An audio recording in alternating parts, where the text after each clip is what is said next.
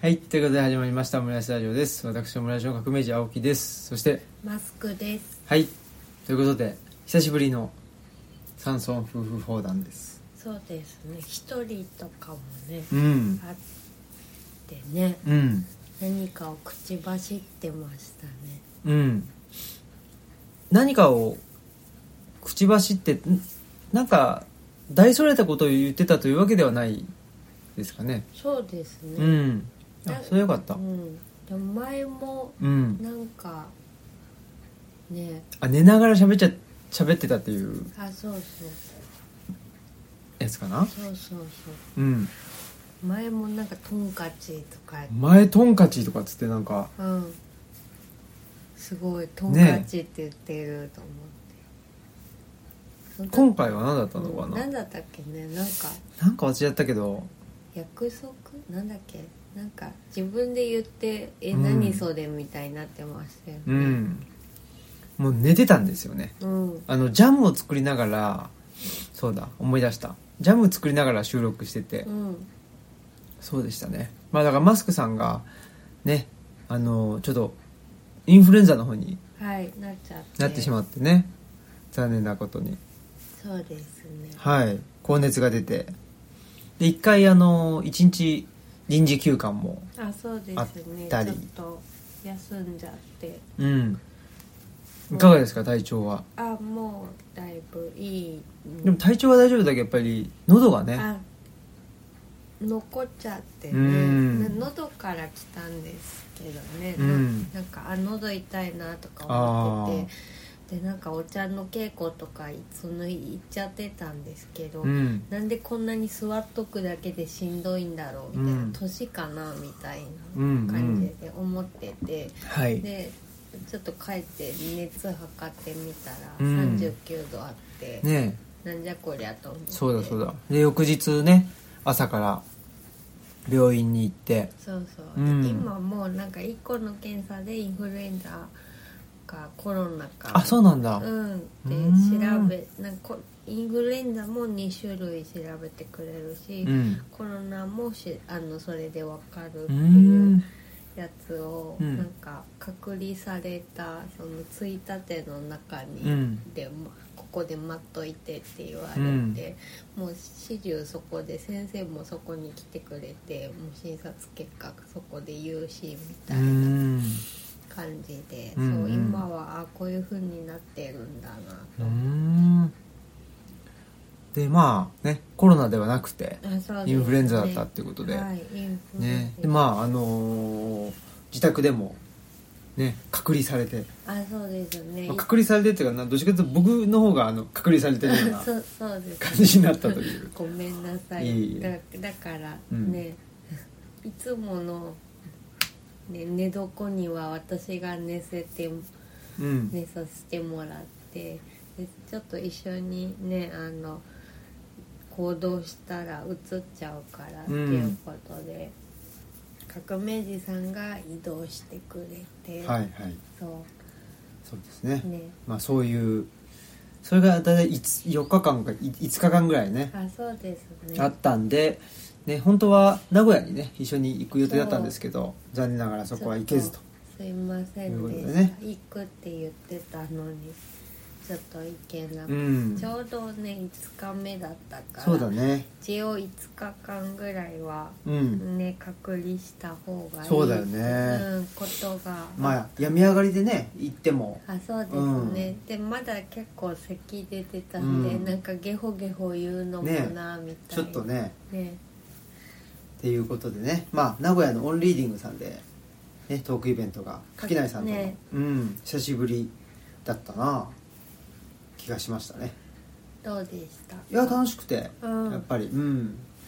あのベイブロンとかね、うんえー会社員の哲学とかもあるし、まあ、山岳ノートも4もね読んでくれたりして、まあ、やっぱりあのーなんていうの山岳ノートも、まあ、だからずっと山岳ノートもね1234と、あねうん、定点観測してくれてるからそうですよね、そんなことなかなかないうんねえそうそう、うんだからまあちょっとやっぱり変わってきましたよねみたいな感じであー言ってくれてうんそうなんだ、うん、ねいや僕らもそう思うしね、うんなんていうのかななんかワンツースリーはちょっとえあのーええなんていうのかな延長線上というか、うん四4はちょっとフェーズが変わった感がああるんですけどねあうん僕自身は、ああそうなのかなうん、あんまりそういうこともなく、うんわかるそうでわからすかないはいまあ、でもうんだってねまあ単純に分量が増えてるあまあもでちしろょんはいそうですね、うんまあ日記の書き方も確かに変わったっちゃ変わったっうん、ていうのもあるしねうん、うん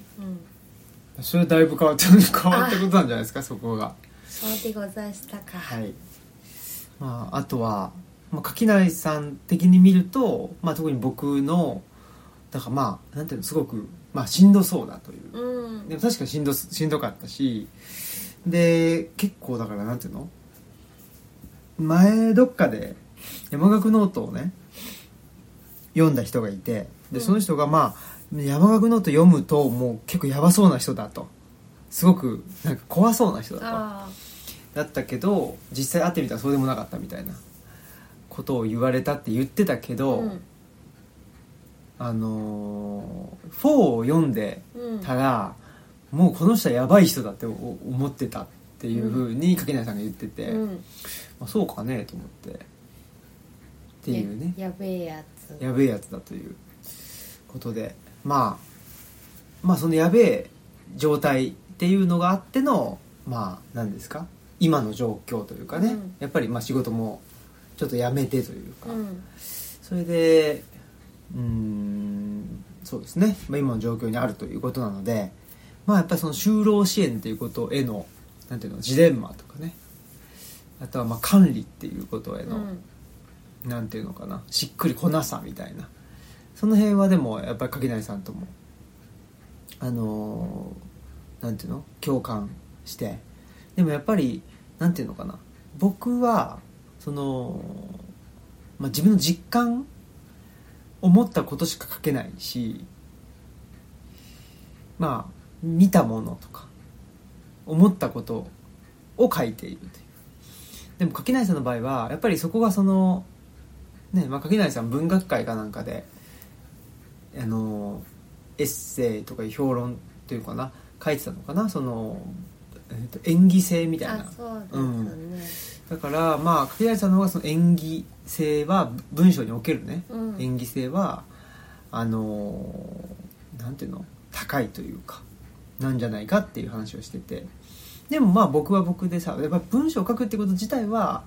ねその100%すってことはありえないからあそうですねまあそれはねあの田中素子さんがプロレスがガチじゃないのっていう人ってこの世がガチだと思ってるの、うんうんって思うって言ってたけど多分それだと思あう一緒だよねそうそうそうそうなんだけどなんていうのかなそうそうって言っててでもまあ僕はなんていうの何を演じても、まあ、俳優でもいるじゃないみうんたいな話でね、何を演じても青木さんですよねみたいな、 うんだからもう何織田裕二なんですよねみたい なそうかとちょっとうざいですそねう そう何やっても織田裕二みたいなさ、まあ、そういう人間かもねとでも柿内さんの場合の方がさもうちょっといろいろ演じ分けれるというかね、うんそういうとこがあるんじゃないかなっていうんで、まあ、そういう話とかもして非常に楽しくですね夜は更けたという感じでしたねはいはいよかったうね、んそれでまあだからね名古屋からさっと帰ってきてで土曜日はまあ家でゆっくりしてたというか、まあ、仕事してで日曜日ねセブンイレブンはいですよそうです、ね、天理上岸寺頂点でね我々サイン会ということでで、えー、と本さんの出店とまあやっぱりねえー前例がないうんじゃないかなと、コンビニの横になんか出店するってことも多分あんまりないんだろうしあそうですねコンビニのレジの中でサイン会するっていうのもねそうですうね、んレジ打つっていうこともないだろうからね、あの制服もね着させてもらってそうですね、うんいやどんなこことになるんだろうとかなんかただレジ打って終わるそうだよねじゃないかとか、うん普通のバイトだっていうあそうそうしかもそのこね2時間だけだから覚えれることも限りあるから そうだねすすごいそのやりづらいなんだろうできないバイト2名を抱えて終わるみそうだよたいなねことになるかしらとかって想像してたんですけど、でもねちゃんとなんていうのちゃんとっていうかすごく何可愛くしてくれてねサイン会ですあそっうですつっねてでねあの名札とかもねあね作ってくれたりとかすごいなんかあの愛を感じるあそうですね、なんか大事にそうやっそてくれてるう感ねじが、うんやっぱオーナーがねそうですね丁寧にうんやってくれてるなっていうのはすごく感じてねありがたかったし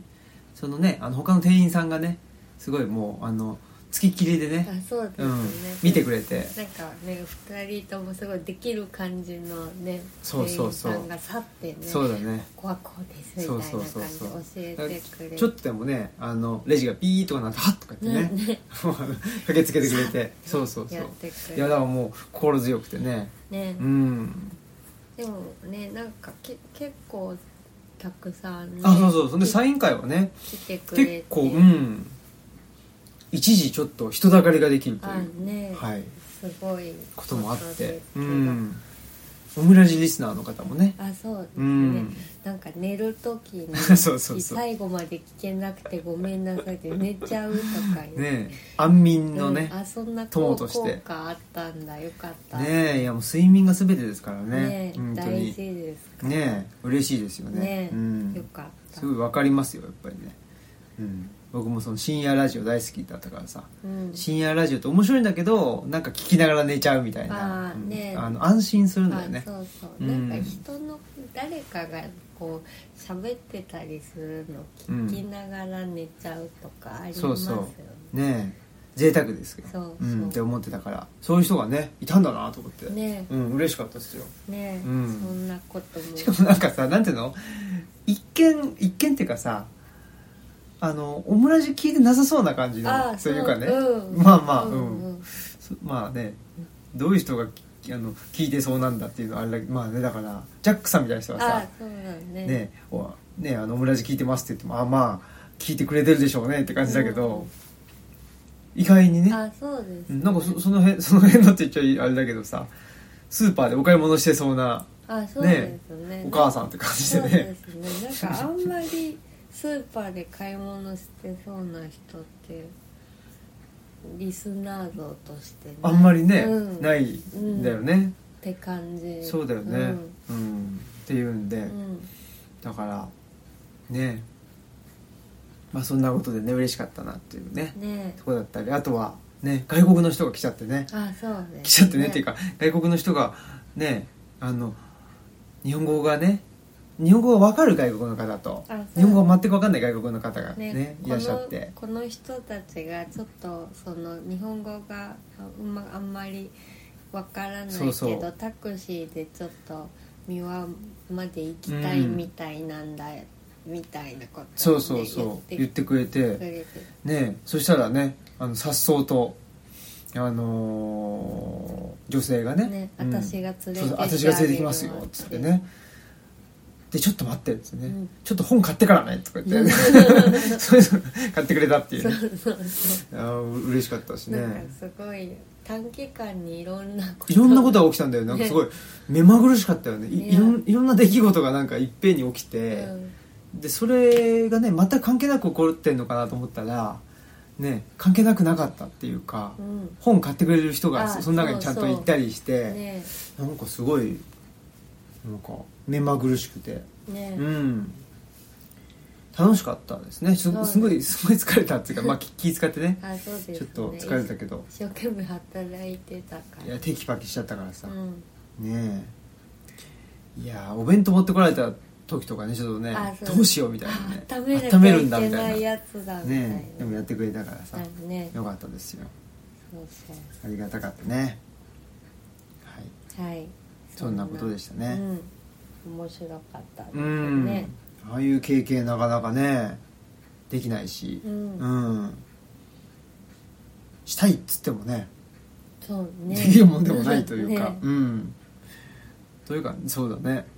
まあ、まさかこんなことになるとはというねいやーオーナーのね、本アイデアが当うん、面白かっうたんですね面白かったですねでその日のね夜はね、坂本あそうだそうだ家で映画会だったそうそですよね、う、うん、ラ何見ましたかランボーですねえ「ランボー」を見ましたよ82年かな1982年う、うんん我々が生まれる前ですね そういえばうちのお母さんのあだ名がランボーなやだねそうだでもなそう言ってたけどそのね元ネタはちゃんと見たことがなかったのでそうだよね、うんどうでしたかいやーなんか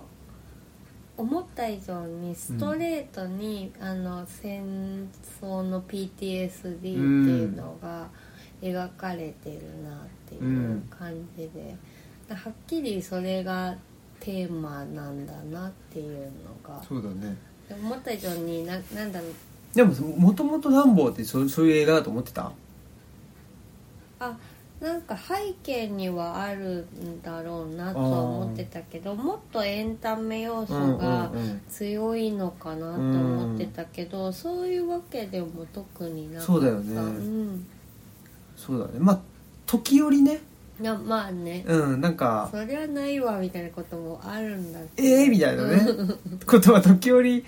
なんていうのあのあれなんなんだろうイノシシかなうんであっかいイノシシを狩るんだよねねで上からピューッとあの槍を持ちながら、ランボーが下にヒューッと落ちて刺さった瞬間にすん何あのでかい肉になってる ってあいう、あのねつ次の瞬次の間足シ足ーンそうそうのそうなんかあれのは良かったですけど、肉を持って食べてるみたいなそういやーでもね切ない映画なんだよねねうんすごい悲しくて悲しいんですよ不条理だったしそなんか思ったより全然その地味だったといううか、うんなんかあのももっとなんか実はみたいなことかなと思ったら、ああ結構そちょっと、うんなんていうの一歩踏み込むというか読み解かないと分かんないかなと思いきやあそうそうもうもうもろねはっきりはっきり描かれてるもんね PTSD だなっていう。そうだね PTSD もあるし社会の無理解っそうそていうのもあるしってう、ういんう、、社会的孤立というかそうですね、うんそれがもうそのまんま描かれてて、うんすごいあのだから普通にめっちゃ好きな映画じゃないかってそうだよね、うんマスクさん大好きなあそうですねねそうそうだからねああアムロだとうん思い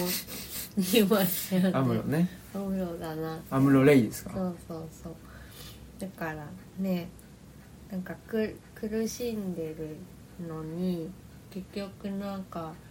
戦いにしたああその身を置く場所がないみたいに思っちゃう状況というか、思っちゃわせる社会みたいなこととかがねそうねえ描かれてましたう。んだからまあそのなんていうの社会的価値しか認められないうん状況の、なんていうのかな苦しさっていうかね、ううんんだからその安心できる場所もないし、ねうんなんか何をしまあ、居場所がないってそういそううそうねだから何をしても受け入れられるうん場所っていうのがランボーにはないんだなっていうあの無条件でねう、うんん何かやっぱ自分のなん居場所がなんていうのあの等価交換というか、うんこう交う換ん原理の中でしかないっていうのはそれはかあのなんていうのねあの十分な安心安全ではないんだそうよでね、すねうん戦い無無条件ではないからそうそううん戦って成果を上げるっていうそうことがそうまあいい子にしてたら褒められるみたあいそなうねそう、うんだからなんかある程度の点数取ったら、うんなんか認めらそうれそるうけどそうじゃなかったら、うんめっちゃ否定されるとねかねそうなんですよっていうことでねまあちょっとまた乱暴論もねあの書かねばならないちょっと先週先々週ぐらいすごく忙しくって犬神ケロンがまだあ脱行できてないんですけど、書かなきゃいかんなということでちょうどね、えーこの収録日に「スター・ウォーズ論が」はいはいえー出ましたけど非常にですねまあロッキー論がやっぱりね、まあ、鴻島さんももうロッキー論を絶賛うんあそうなんだ、うん垣内さんも垣内さんどうだったかなまあでももう知り合いはもうみんな絶賛あうんしてくれてていやロッキーロンは私もでしょ感動ですただこの数字にならないっていうああやっぱこういうもんだねはいはいだからねあのーでもやっぱり身内に褒められる方がなんか嬉しいねあそうですね と思ってしまいますまあね、しかもなんだビュー数が多いっていうのとそうんの本にした時に、また違うがもんねうん、またそれも違うじゃないですか違う違うねうんえ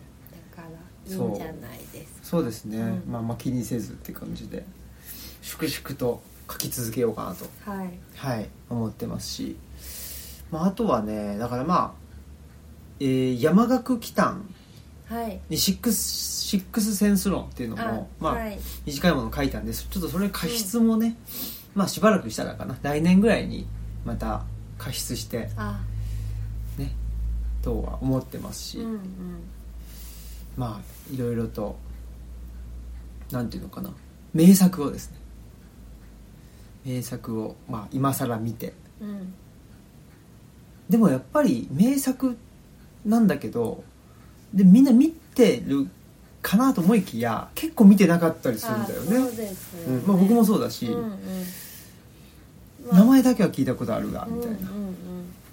でなんかイメージだけどそうそうそうそうやっぱねロッキーとかもねロッキーもだからもう一回見てほしいよねあそうですね、うんマスクさんにはうんいやぜひ全然今ロッキー論を、ね読んだ後であもう一度そうですうねん、肉を ね殴る意味みたいな、ね、そうなんですよ、うんね「でスター・ウォーズ」もそうで、あ映画の前半はいほぼほぼ修理してるっていうあーこれは何かっていうあね修理論っていう、まあ、手を入れるっていうね、うんまあ、そういうような話を書いたんですけど犬神家はどうなるかな、そうですうね、ん、やっぱちょっと日本映画とねうんやっぱりあのアメリカ映画っていうのは全然違うなっていうのはうん思いますしやっぱドロドロしてるよりまあ犬神家がドロドロしてるってとこもあるのかもしれないけど、なんか日本映画ってやっぱりねロジカルじゃない部分うんが見えてしまうのかな、実際にロジカルじゃないのかわかんないんだけどうんっていう気はしてますねううんんまあでもちょっといろいろと書いてみようかなと思うので、ね、もしこの映画を見てほしいとでもあんまマニアックな映画見てもしょうがないんであそうですね、うんちょっと大衆的なそうそうものをなるべくねそうなんですよ見ようとしているのうで、ん、うんまあそんなことでねはいあのご期待くださいという感じですねあとはマスクさんの近況としては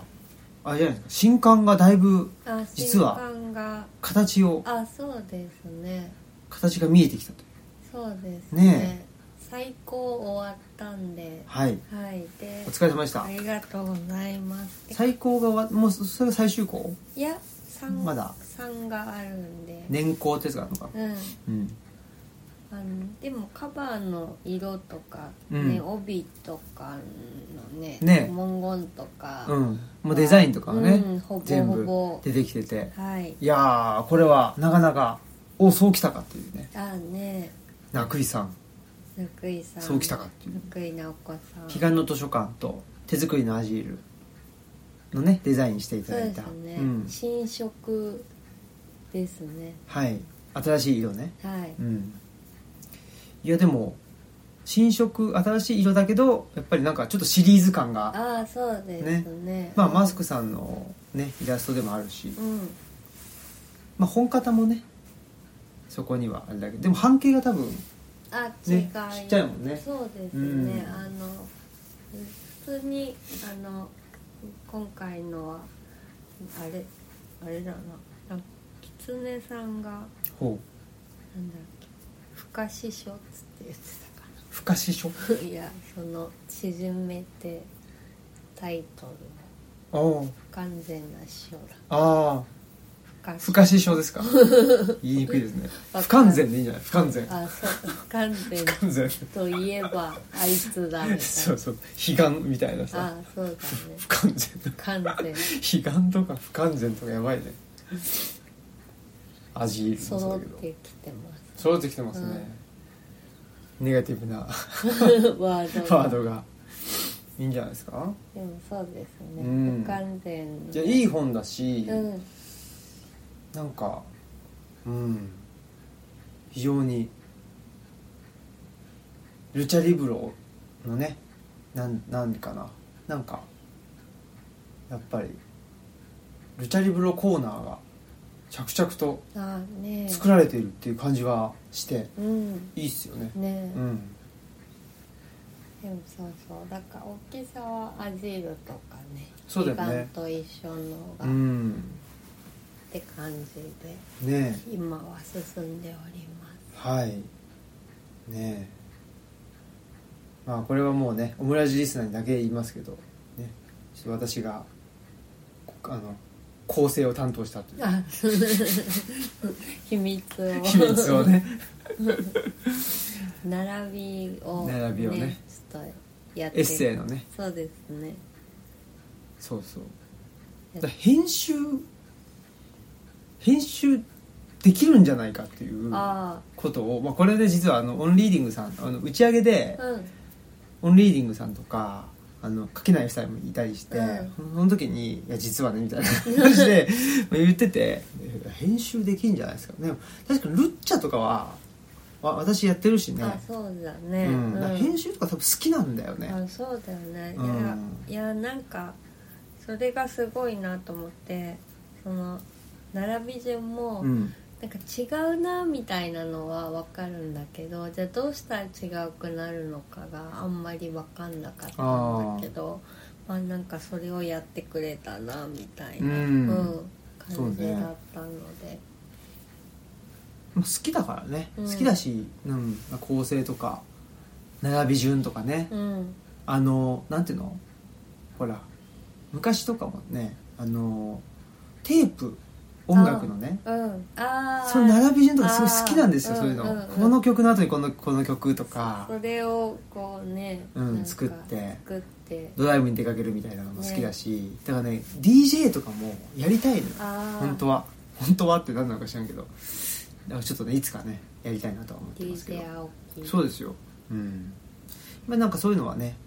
好きだなと思うしえっ、とそうだこのだから2週間ぐらいかな私何してたかっていう忙しかったんですけど、う何をしてたら忙しかったかっていうと、んはいあの東洋経済のね、はいあのー本を作ってたんです あああのこれも構成をね私や、はあの自ららもうそう手塚からやっ やってでねいいですねっていうことでてはいはいあのー次ねあじゃあこれもうこの順番でいきたいしでもうあのー調なんていうの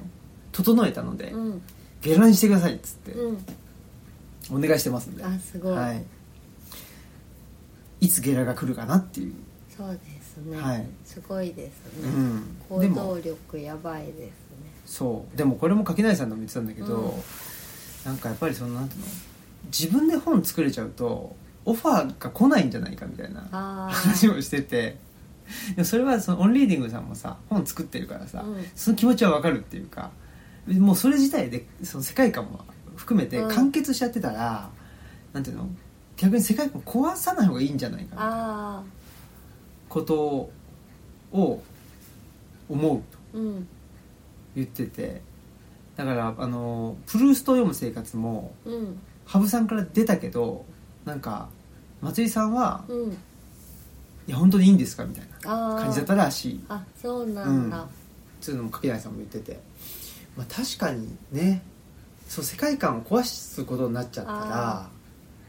ねだしなんかちょっとなんていうのここをこうするとこういいんだけどなみたいなふうに思うと、まあ、ジンとか出してでそれがまああの本になるうんだ編集者の人もああうんうんやりがいがあるわけじゃん、うんっうんうんてこと考えるとさやっぱりなんていうのねあのもう自分でできんじゃないっていうかね思われちゃってるっていう、でちょっとや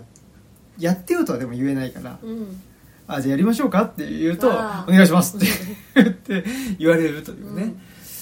まあそんなことででも全然いいんですけどねう、うんんまあ、それでいいんだったら、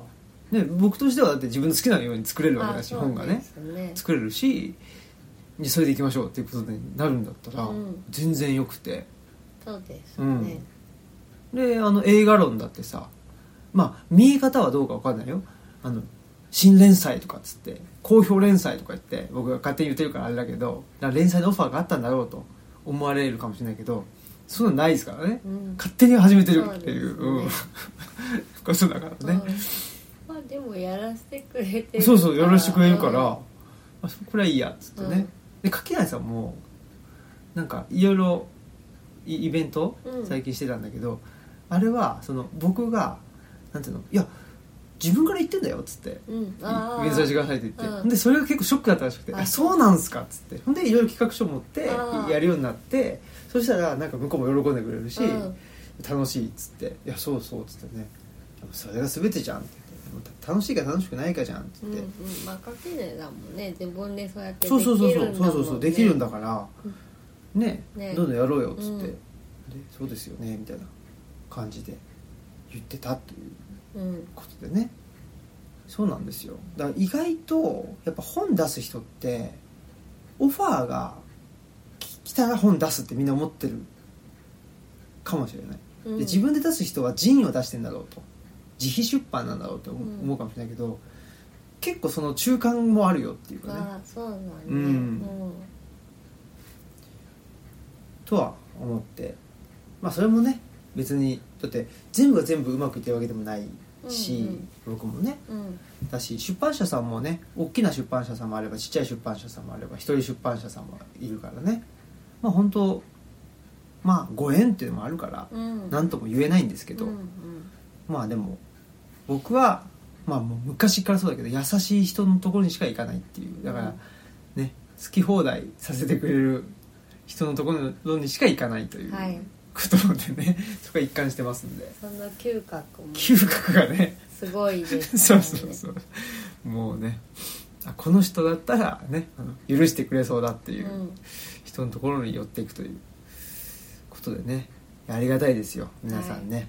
ありがとうございますありがとうございますはいということではいえー不完全な師匠はいね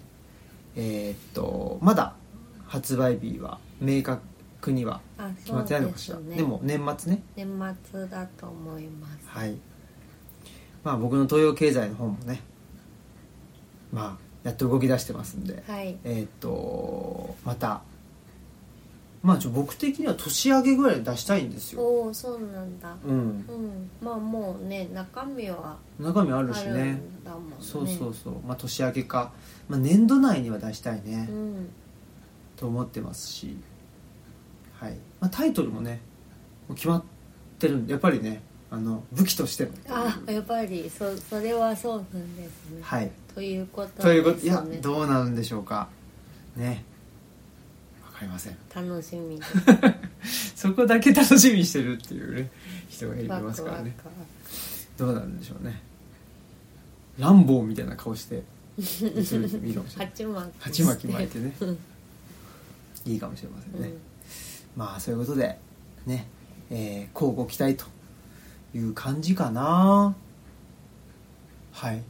うんねゲリラ戦のプロとしてそうですよ本当そうだよね、うんだかランボーらだよランボーねうん顔塗ってそうだね鉢巻きからいいんじゃないですか本当だはいねトラウトマンがはいトラウトはトラウトマンあんまり大佐大佐はそんなにいないよねもう自分からいいろいろとうんね言ってる乱暴かもしれませんけどそうですうんうんなんか楽しくやってるっていそううあそうだじゃあよかったねって感 そうだじ、ね、うん、楽しくやってる乱暴っていう感じですねじゃあよかっうんよかったた、うん、トラウトもいるとなんか悲劇起きるかあいつがね、うんいるとねまさに条件付きの愛情のそうだよねその主みたい主だなよ感じじゃない本です当かそうだよトラウトマン大佐ね、あれはよくなあいつがねランボを使うんだよねそうそういやそのさいわゆる自己肯定感っていうやつうんが低い人間に対して、あーそうそうそうね、条件付けの愛うを、んなんていうのちらつかせるわけでしょそうそう悪いやつだよね自己肯定感低いし周りからめちゃくちゃ誤解されやすい子を、僕だけは分かってるよ分かってるだから戦って僕の役に立ってねとか言っちゃうう、んでランボーそれ聞いちゃうみたいなねかわいそうに一番悪いよ、ねえ、うということでん、はい、はいお便りが来てんじゃないですかうんそ うだうんそうだってのんびりしてましたけどぼんやりしてたぼんやりしてましたねはいお便りスペシャル、お便りスペシャル、お便りスペシャル、お便りスペシャル、お便りスペシャル。はいでえっとこれはちょっとオムラジにっていうんじゃそうですね、ないので、うん、指針としていただいたんでねあそうですね、はい、あちょっとぼのんやりとでもあの先先日の九州ツアー作る人になるためにをミノブックさんでお話を聞きすごく心がすっきりしてなんだあらかお手紙を嬉しいね書きたくなりました、うんということで鴻島さんとねそうですね、はい、一緒に九州ツアーっつうのでで8あのーうんいいですかあはいごめんあのー鳥羽さんがね鳥羽和彦さんっていう、うんあのー親時々子供とかね本書いてる人と初めてお会いして、うんで鴻島さんと水と油なのにねよく一緒にいますよねっつってでもやっぱり全然タイプが違うから一緒にいいいれるんだろうなとも思うし、うんものすごい楽なんですよね、でなんか、まあ、これじ自分の、まあ、手前味噌というか自分のことよく言うようですけど、なんか義経と弁慶みたいなあ感じでさなんか何あのどんどん前に行ってーくれるからさ、あーうんうんすごい楽っていうね、うんありがたいのああのありがたいなということで、うん、はじゃあいタイプ違ってポジションも違うからそうだねチームプレーができる、そうかもね、うんタイプが違って同じポジションだったらそうそうかねあんまりね、そうそうそうはいすいませんはいアジールを読んで安心というか行ったり来たりの考えがすごく好きで勇気をもらったように感じます今は何か心惹かれたお茶屋さんで働きながら手当てに関することを学んだりやったやってみたりな穏やかな日々となりましたっていうことで、うんお茶とね、はいあの蜂蜜の飴送ってそうやありがとうございましたただきま蜂蜜の蜂蜜の飴でギャーギャー言ってキャたーキャーしたから ね本当ですよいやねでもあありがとうございますあれをね喉がやっぱ痛かったんだなってうん本当だ今思うとそうそう蜂蜜の飴すごいたくさん買ってきたよねうんあれ僕はギャーギャー言ってたからなのうんそうだよあそっかそっか、うんありがとうございますそしたらね蜂蜜の飴をいただきましてあそうですね、はいありがとどうどこのやつだったのかな佐賀かなんかのあやつかなそうです、いいやつね、うんありがとうございます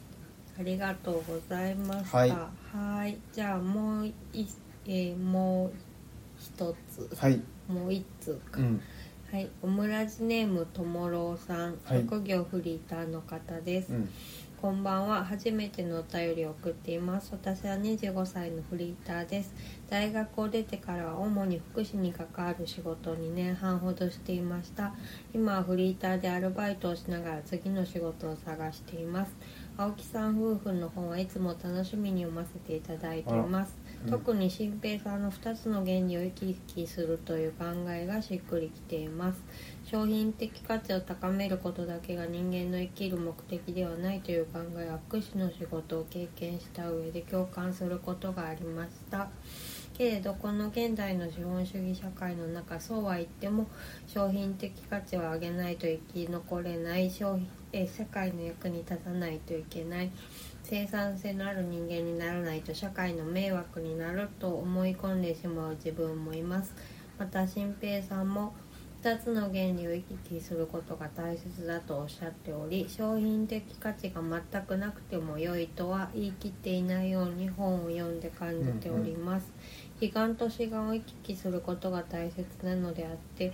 悲願にずっといることも良くないと思いますし実際私はこれといった資格やスキル社会人としての経験も大してないので今の自分に必要なのは志願社会かっこ生産性が求められる資本主義社会でも生き抜く力だと思っています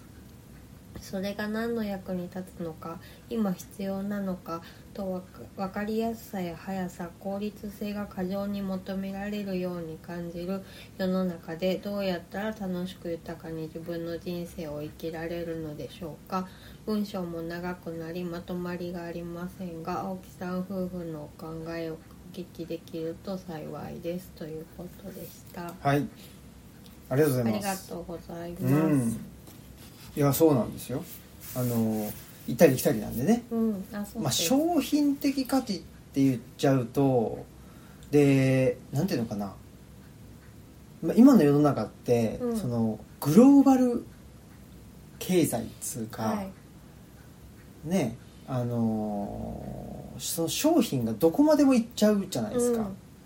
あそういう商品だと思っちゃうとちょっとしんどいんだけど、うんやっぱり商店街の中で売買されているのもまあ商品っちゃ商品なわけなので、そのなんていうのかな、まあ、コミュニティとか社会とかそこをあんまり無制限に広げないっていうのは大事じゃないですかね。うんうん、限られた中で、まあ、商品的価値ってやっぱ言っちゃったらあれなんだけどなんかそのなんていうのかねああ一日はよよく働いたわみたいうなん風に感じられることの方が大事で、うんなんかそのし資格とかなんか取ってもそのなんていうのかなこのね資本主義社会の中で使い捨てられちゃったら、うん、それはそれでしょうがないわけでどんなに有効な資格であってもねそうですうね、ん、しょうがないのでやっぱりそこはなんすかねやっぱり自分があのいい汗かいたわーって思うとかねなんか一日の終わりがねそのちゃんと疲れてちゃんと眠れるみたいなのがやっぱり一番大事だよねでもそれがなかなかできないわけですよう、んだからそこを、まあ、僕自身も目指しているところでもああるしなんかずっとパソコンの前にいてさなんか疲れたけど、うんでなんか目の奥はしんどいんだけどなんかその疲れが体に来てないみたいな、うんでまあ、脳が疲れてるっていうねそれってなんかやっぱりちょっと不健康だよなと思ったりでそれがいかになんていうの商品的価値がねあったとしてもそれはやっぱりちょっと長続きしないだろうなとかうん思ってしまうし、うんうんだからまあその辺が行ったり来たりっていう話でね。そうですうね、ん前にねあの1万円でもなんか同じ1万円じゃないみたいなうん話しましたけどね、なんかそそれを同じ1万円じゃないってその認識うんすることというか、がなんか行ったり来たりじゃないとその同じ1万円じゃないっていうことが分かんなくなっちゃうんじゃないかなってういうん気がしてそのひねちちっちそゃうな、だねちっちゃな書店さんで一人一人に「ありがとうありがとう」って言って丁寧に対応して集まった1万円と、まあ、大きなうんお店で、まあ、1万円でいいでしょっつって 出てきた1万円が、あの同じ価値かっていうと、なんかそこを同じ土台に載せないでおくことなのかなってうんう思んったりね、だから消費商品価値としたら、う同じ1万円なのかもしれないけど、ね、そうそうそこで商品価値だけにならずやっぱりその中身っていうねうんでその中身もなんていうのかねまあ結局自分がどう感じるかっていうところうんが一番大事なんでそこを基準にしてなんとかね生活を組み立てるっていうところがいいんでしょうね。そうですね、うんから同じやっぱねももしそれが同じ1万円だってね思うようになっちゃったらなんかワンクリックで1万円稼げうるん方が汗水垂らあしてそうそう1万円稼ぐよりその賢いじゃないかっていう風になったら、なんかどんどんちょっとち志願の社会に巻き込まれすぎていくような、そうだうねん、気がしますね。うん、まうあんその辺でねそのワンクリックで1万円稼いでで他の時間何うんと巻き割ってるみたいなこれができるのであれば、まあまあそうですねそうん、れそれはそれでうんね、いいわけだけど、うんうんまあ、それが本当人それぞれに委ねられてしまってるっていうのがなかなかね今の世の中のまあ自由なところでもあり、うんそのなんていうの自由を扱えないみたいなところもあるわけじゃないですか、なんか自由に扱われてしまうというかあねそうですね、うんそこが難しいところですよねと思うけどねううんん、だから本当に本当その行ったり来たりの仕方はいも個々人なんで、そうです、ねうん、でもやっぱりその一つの原理っていうことになってしまうとあんまりなんかたそこで楽しそうにしてるっていう人はあんまいないっていんうことは思うけどうんね、そうですねまあ配分もでもやっぱ人それぞれだと思うしそうだねその人の状態にもよると思うかそらうそうそうそう今はちょっともう彼岸にいい ないよみたいうなん時もあるとそう思だねうし、そうそうそう、うだんからほらこの前ね読書会してくれた人が普段は働いてるけど年にねね1ヶ月とか2ヶ月とかねなんか砂漠に行くっていう人もいたわけじゃない3 3ヶヶ月月かかなうんだからね別になんていうの週4で週3日休むとかを1年間続けるっていうわけじゃなくても、うんね週5日とか週6日とかあのーバーって働いて、うんで3ヶ月間ね集中してまあ我々でいうところのその悲願としての砂漠ですよ、に行くっていうそれもその人のねあの、うんなんていうのあの生活の仕方だから、うんうんまあ、折り合いのつけ方っつうか、うんそれはめっちゃいいよなとは思ったしねそうですねんうんなんかその方普段のお仕事もななんかそのケア系のお仕事なんだけど、割とそのなんだろう夜勤に入ったりしてあーそうするとなんか職員間のその摩擦とかいうのがすごい少なくてあの割とあのそれで。うん楽に自分のペースで働けるあーからあそれいいよね、うん、いそこもすごいなんか工夫なさってるなと思って、やだからさなんか仕事がしんどいってさすごいいあの略してしさ仕事がしんどいなんだけどさ、やっぱりさその人間関係だもんいやねそうそう結局仕事自体がしんどいかどうかっつったらさ、なんか案外そうじゃなくてさ、そう、うん、ね、その仕事をやるためのその,、まあ、ププその何プロセスとして、あねその人間関係があるから、うんうんうんそこがさねなんかギスギスしてたりとあか、ねそうそうで大体そこじゃないですかっておっしゃってて、ういんや本あ当、うんそうなんだよねそのトラブルが起きるとしたらそうそって言ってていや本当でもそうだなうねうん、うんすごくなんかクレバーだなと思って。そうですようねんうんねということで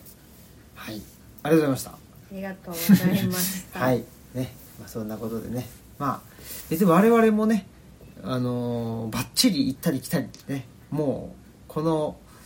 何ですか生活があのー完璧であるというふうには全然思ってないっていうか保ね護費を見つけたっていそううそわうそけうそでうもないわけでもないのでねなんかその時々によって調節しながらなんか探っていってるので、そうだねね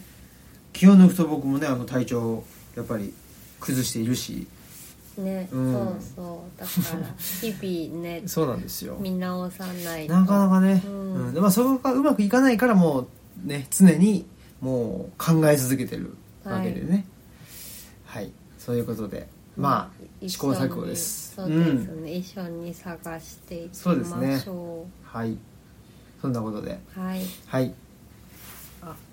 えぼーっとしてるしてましたけど ぼーっとしちゃったよね、はいと思って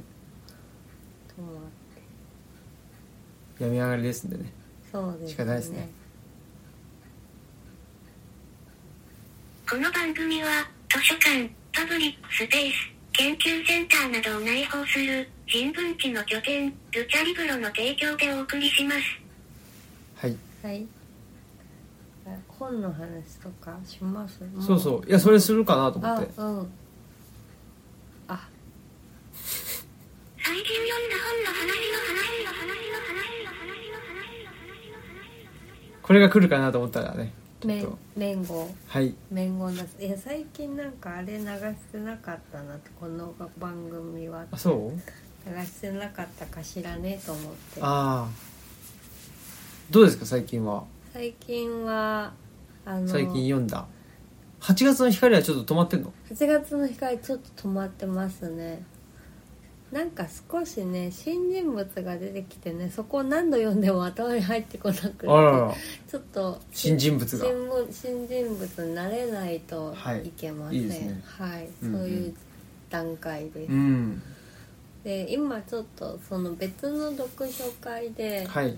あの渡辺教授さんの「うん雪潮の面影」が課題図書なんですよ、だから読まないといけなくてちまちまと読んでるんですけど、あれって読まれましたうん読んだけど最初の方だけかなあなんか全部は読んでないな、うんうんうんでもななんだろう一応今あの途中から読んでんだけどあのでも基本的にはなんかそのまあめ明治ぐらいに、うんまあ、いろんな外国人が日う本んを訪来てねれてうんそれを記録して、まあ、その記録からその当時の日本を、まあ、読み解くというか、試みだけどでそのよ読み解いてる頃の日本が結構いいその理想的な状態だったのではないかみたいな過程が入っていて、まあ、それが、まあ、全部が全部そうだったなとは思わないけど確かになんかあの今もうちょっとあの見習った方がいいんじゃないかみたいな。うーん部分は大いにあるのかなっていうう風なうん感想ですね。でなんかどういう部分ですか、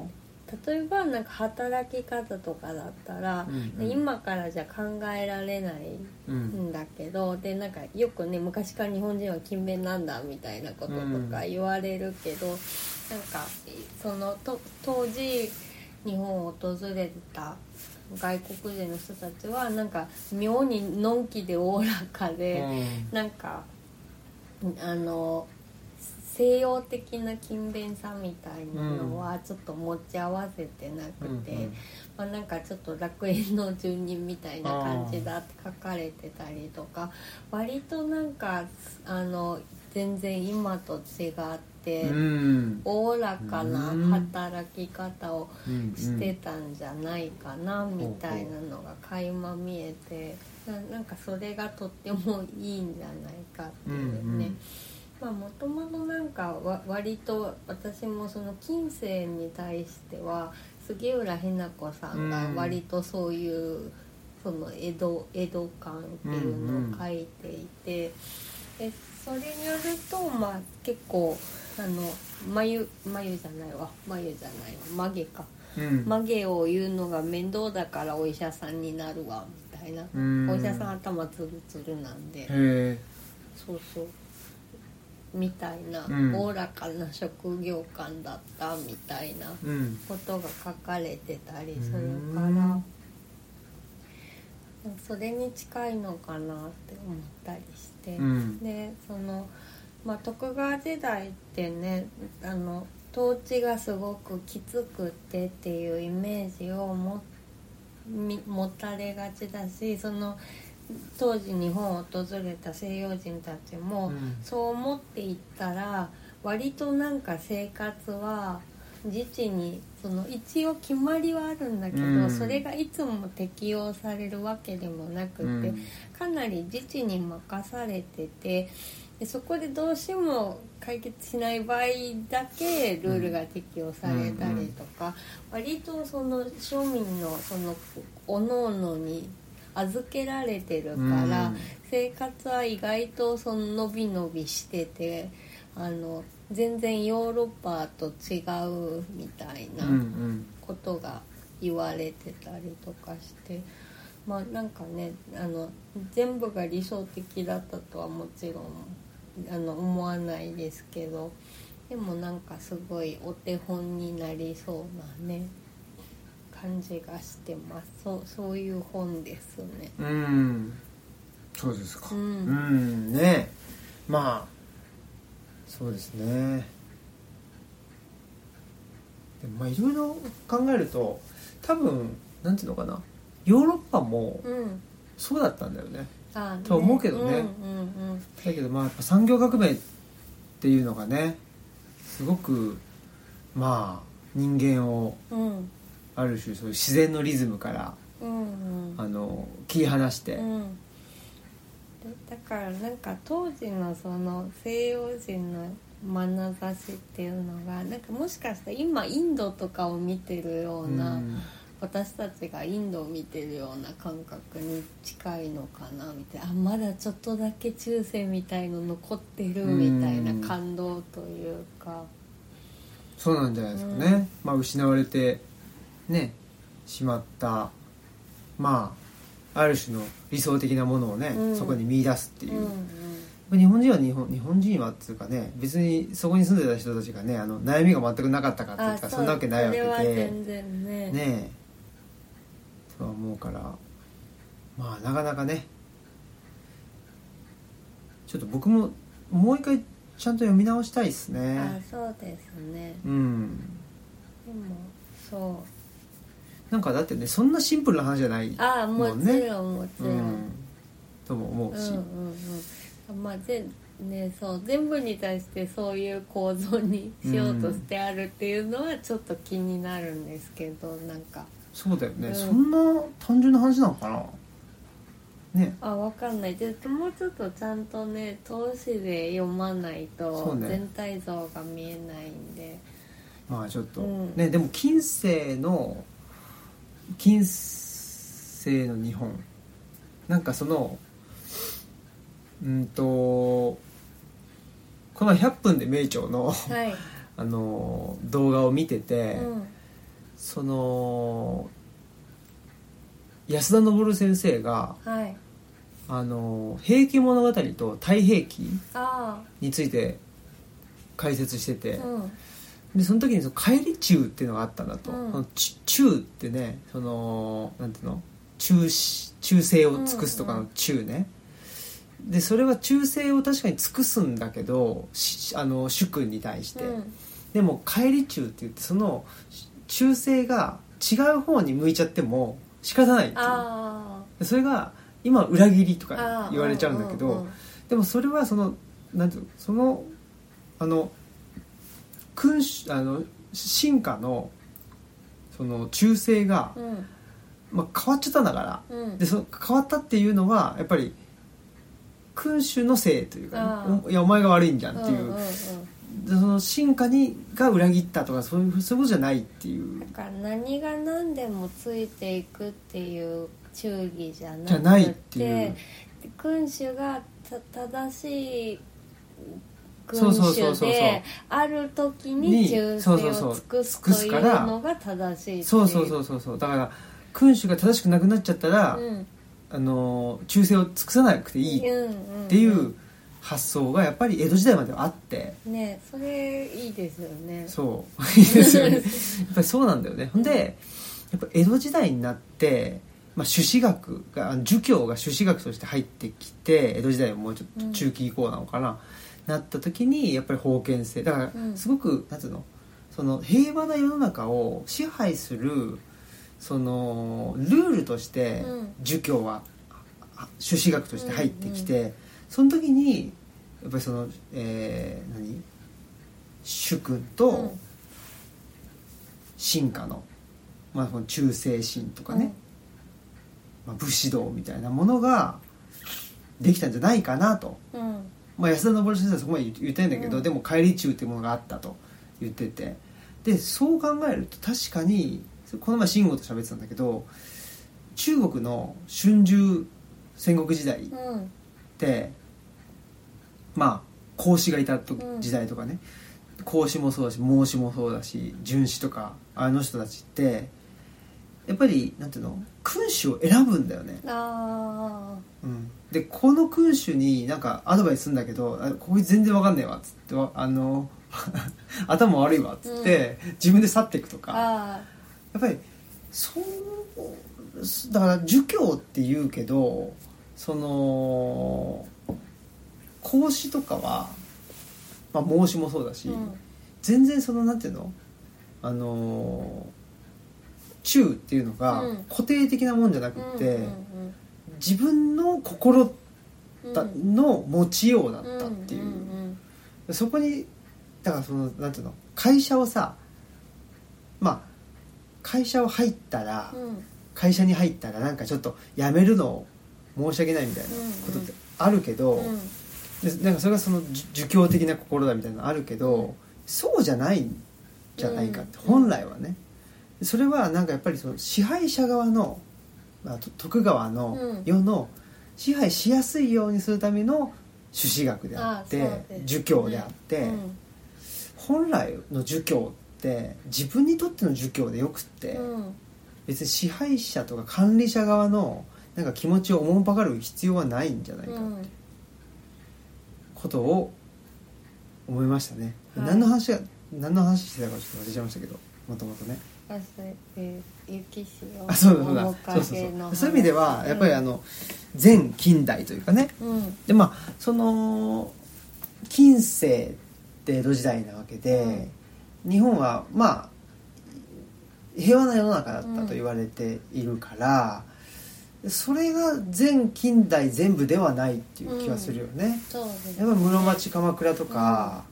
だいぶ違うんだろうな、うんまあね「平家物語」なんて平安時代の末期だしね「平家物語」と「太平記」とかもちょっと読みたいなとも思あうそうしですねそれは本当にそうなんだよねでもそういう意味ではやっぱり全近代の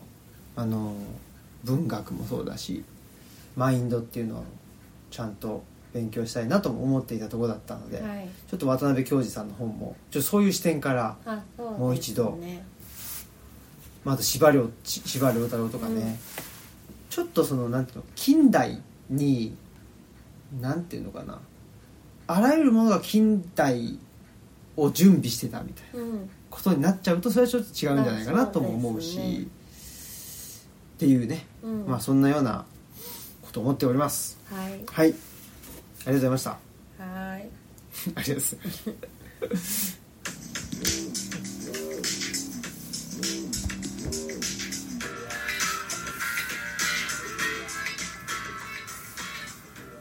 はい、はいということでやっぱりあれですねさっきのあのともろうさんのお便りもそうだけど、やっぱ自分の心うんに素直でいたいっていうことありますよねそうですねこの忠を尽くすっていうさ、自分の心に対してやっぱりうんあそうです忠をねうんうん